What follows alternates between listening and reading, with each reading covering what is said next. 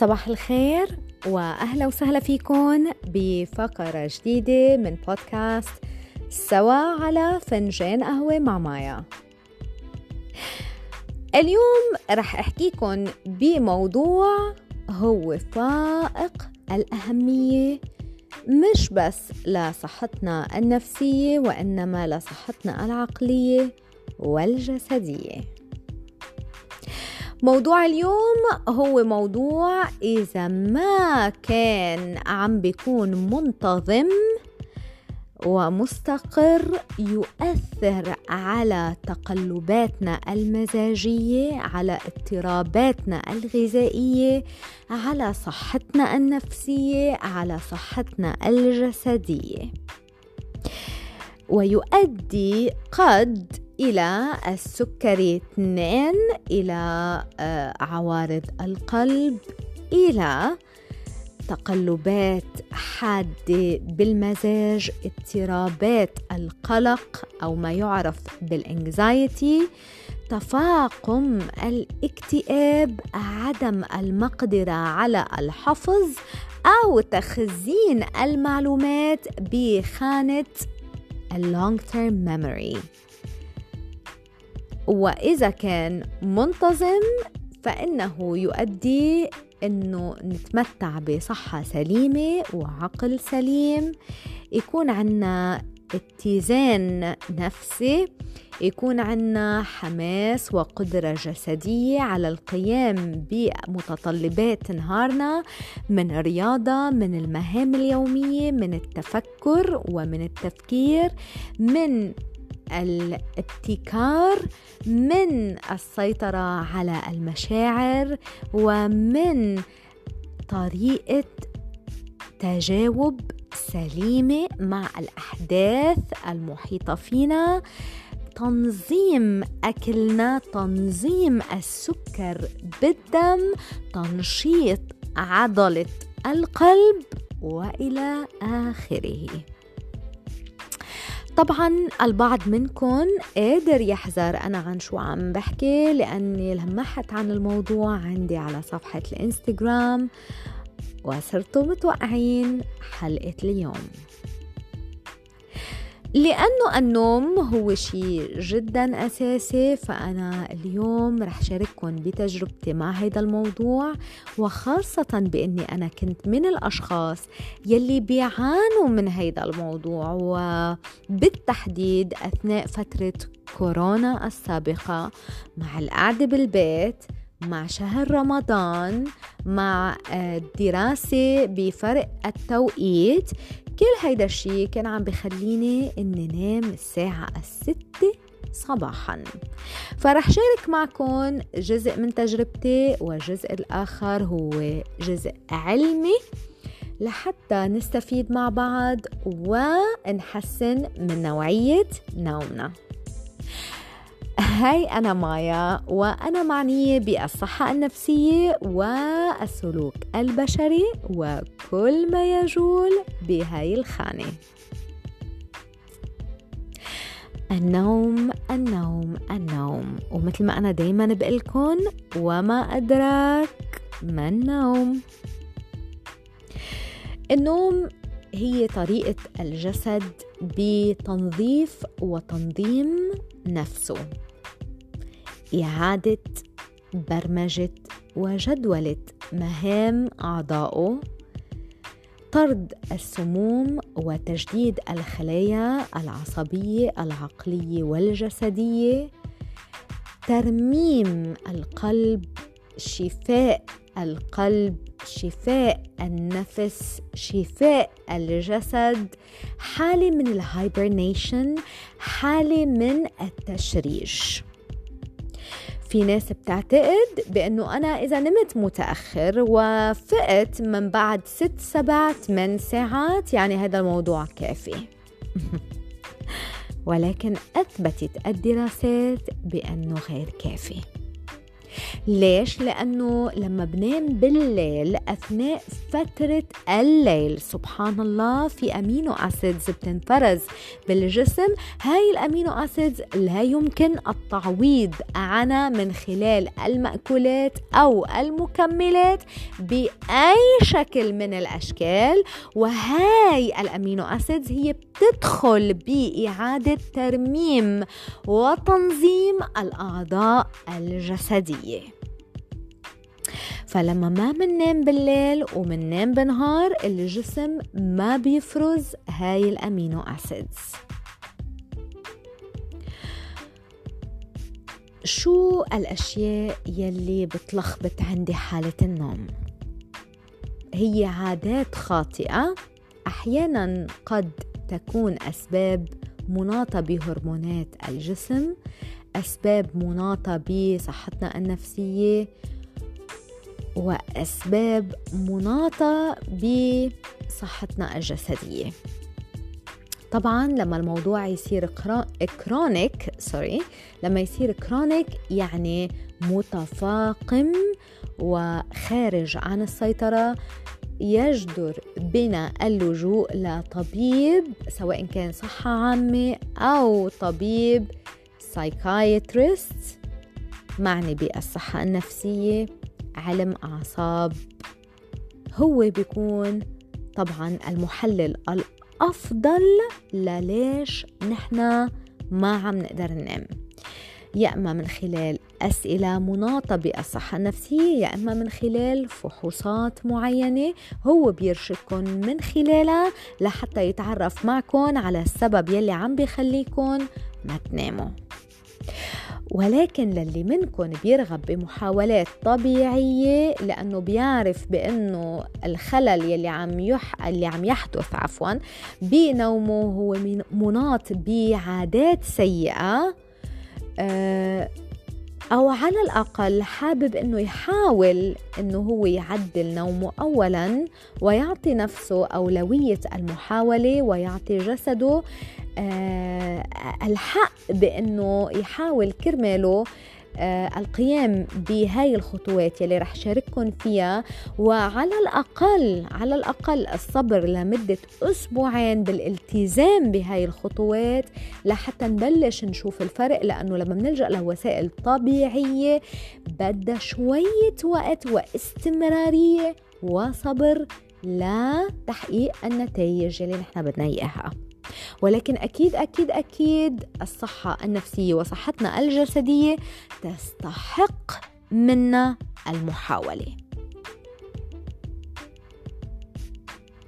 النوم مرتبط ارتباط بالسيروتونين والدوبامين levels يعني هرمونات أو ناقلات يعني نحن بنسميهم هن هرمونات هن ناقلات عصبية مسؤولين عن النوم عنا كمان بطريقة مباشرة وغير مباشرة وطبعا كمان هرمون الميلاتونين في عنا ال GABA transmitters آه، في أمور كتير الثيانين في أشياء كتير بالجسم بتتدخل بعملية النوم.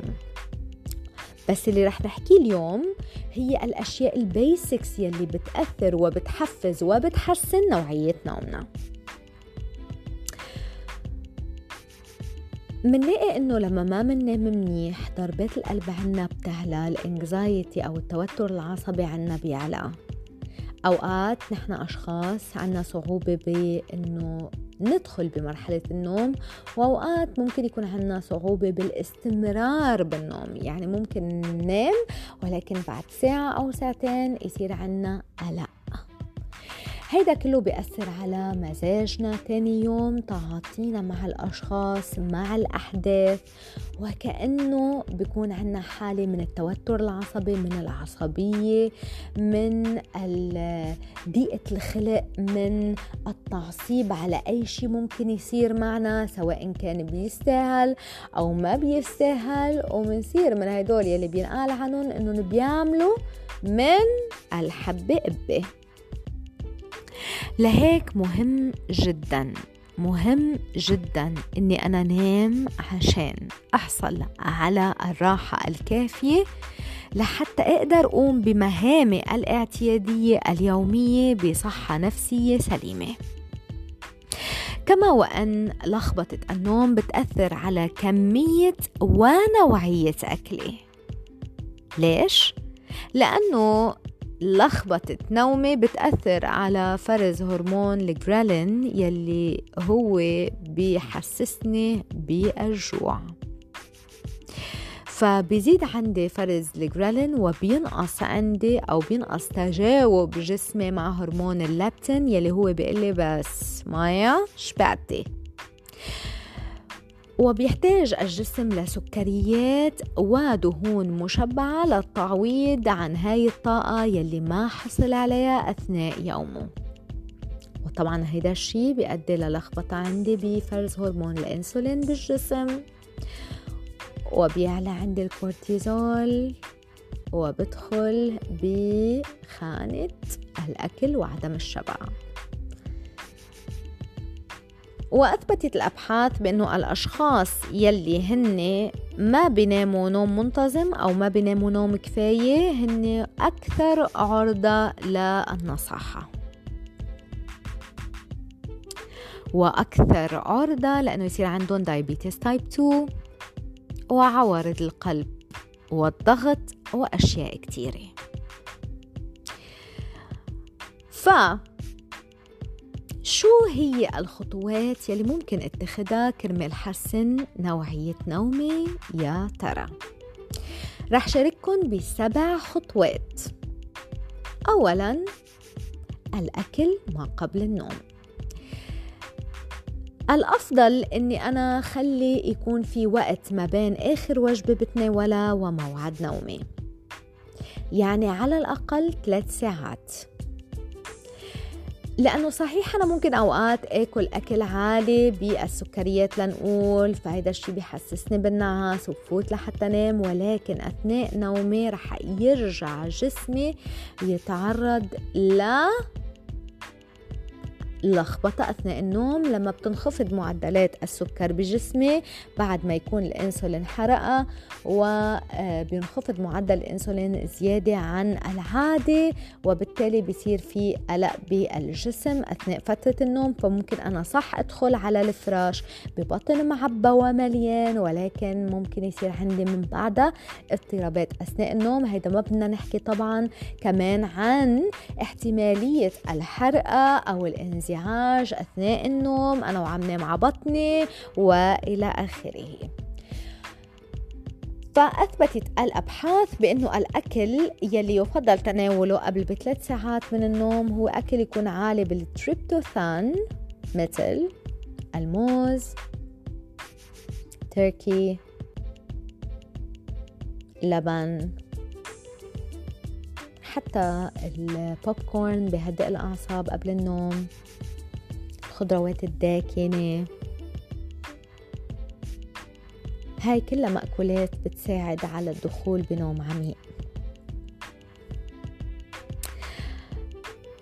وقالوا إنه نسبة الكاربز أو السكريات العالية أو النشويات عفوا والسكريات العالية قبل النوم قلت لكم رح ترجع تفيقكم أثناء نومكم. بعدين التليفون لما بيدخل عندي بالغرفة بيسبب إزعاج. هيدا الإزعاج قد يكون نتيجة الذبذبات يلي طالعة من تليفوني أو لأنه دماغي معود إنه هيدا التليفون هو دائما في شي ناطرني عليه. مسج انستغرام إيميل واتساب. فهيدا الشيء يحدث حالة من الأليرت أو القلق بدماغي وبيجبرني بطريقة بطريقة غير مباشرة وغير واعية على إني أنا دايما بدي أحاول إني أنا أمسكه لأطلع شو فيه. فيفضل إنه ينترك التليفون خارج الغرفة. وإذا عطلان هم المنبه ممكن ألجأ للمنبه التقليدي القديم. وإذا بدي أقرأ قبل النوم يفضل إني أقرأ من كتاب وليس من جهاز لأنه الضوء الأزرق يلي بيطلع من أي جهاز هو بيحفز الدماغ على النشاط وبيأثر على مستوى الميلاتونين يلي عم يفرزها الجسم. ثالثا لما بيصير وقت الليل يعني من بعد الساعة سبعة بلش خفف إضاءة البيت. لحتى يبلش دماغي يفرز مادة الميلاتونين بانتظام ويبلش يتحضر للنوم. رابعا بترك المهام يلي فيها تفكير ولا فيها تشغيل لدماغي واللي بتطلب مني انه يكون مصحصح كرمال أقدر أعملها بخليها لفترة النهار. وبحاول إذا بقدر وما عندي شيء اضطراري أو ضروري إني أنا من بعد الساعة ستة أو الساعة سبعة ما يكون في عندي أي مجهود ذهني. يعني خلص أموري أشغالي دراساتي أثناء فترة النهار. أكيد للي بيقدر وللي عنده نية إنه يحافظ على نومه. خامسا بتأكد إنه حرارة الغرفة باردة. جدا. باردة إني ما أكون بردان وميت من البرد مش قادر نام لا ولكن بطريقة منطقية.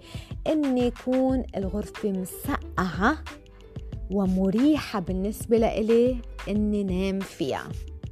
لأنه إذا كانت حر ممكن إني أنا ما نام وإذا كانت باردة كتير كمان ممكن ما نام من البرد.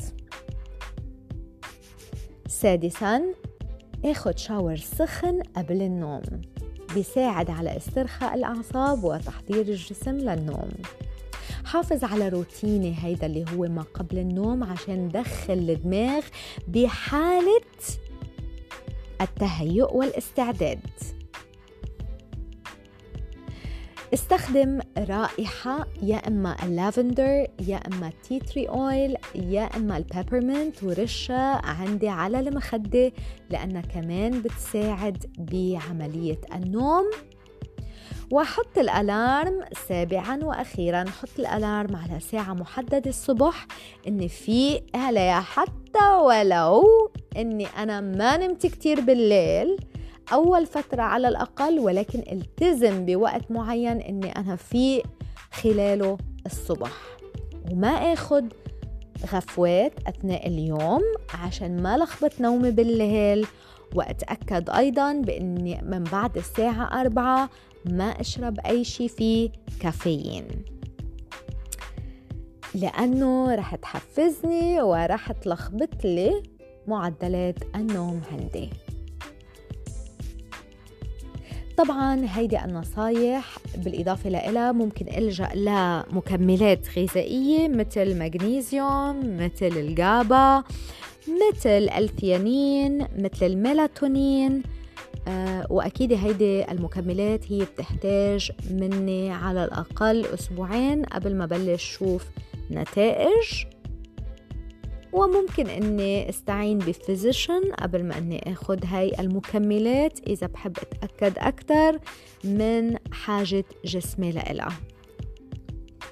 طبعا بالنهاية كل هاي الحلول هي حلول رائعة جدا ومو يعني وغير مؤذية وإذا ما فادتني ما بتضرني مثل ما بنقول ولكن بالالتزام.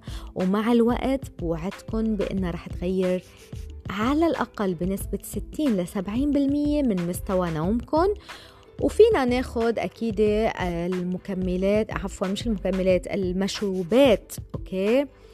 المشروبات الأعشاب يلي بتساعد على النوم مثل ال chamomile مثل اللافندر مثل اليانسون. كلها هاي أشياء بتساعد على النوم من عشية. وأهم شيء أني أخلق روتين مناط بوقت نومي. ممكن مثلا الجأ لشيء اسمه journaling إذا بدي بالليل قبل ما انام اكتب أفكاري الإيجابية. شو الشيء اللي كان إيجابي خلال نهاري؟ شو الشيء اللي كان حلو بنهاري؟ شو هي الأشياء يلي بحمد ربي عليها؟ شو هي الأشياء يلي أتطلع لها ببكرة؟ دايما خلوا الرياضة خلال فترة النهار خلال فترة الصبح. خاصة الرياضة العنيفة وما تكتروا كتير رياضة لأنه أحيانا الرياضة الكتيرة ممكن تأثر سلبا على نوعية نومكم وتخليكم يصير عندكم قلق بالليل. فالاعتدال هو جدا مهم. اليوغا هي جدا مهمة للاسترخاء ولتحفيز آه، النوم الجسم عفوا على النوم وخاصة الين يوغا. الين يوغا هي ممكن أعملها عشية قبل نومي لأنه هي أصلا بتساعدني على الدخول بمراحل النوم. التأمل جدا جدا مهم لأنه بيعلي عندي نسبة الميلاتونين بالجسم. آه التنفس العميق ممكن لما أدخل على الفراش أتنفس نفس عميق أربع شهيق ستة بحبس النفس وثمانية زفير وممكن نام على ظهري وبلش أعطي أوامر بالاسترخاء لكل عضو من أعضاء جسمي. طبعا هاي المعلومات ما رح تعرفوا قديش هي مفيدة إلى أن فعلا تختبروها وجربوها أنتو بنفسكم مع نفسكم وإذا لقيتوا أنكم فعلا استفدتوا من هاي التجربة شاركوا هذا البودكاست مع أكبر عدد ممكن من الناس. خلينا نفيد العالم لأنه في كتير ناس خاصة بهاي الفترة اللي عم نمرق فيها بحاجة لهيدا البودكاست. وإلى أن نلتقي ببودكاست جديد مع سوا على فنجان قهوة مع مايا. قد ما فيكن اشربوا أعشاب. شكرا وإلى اللقاء.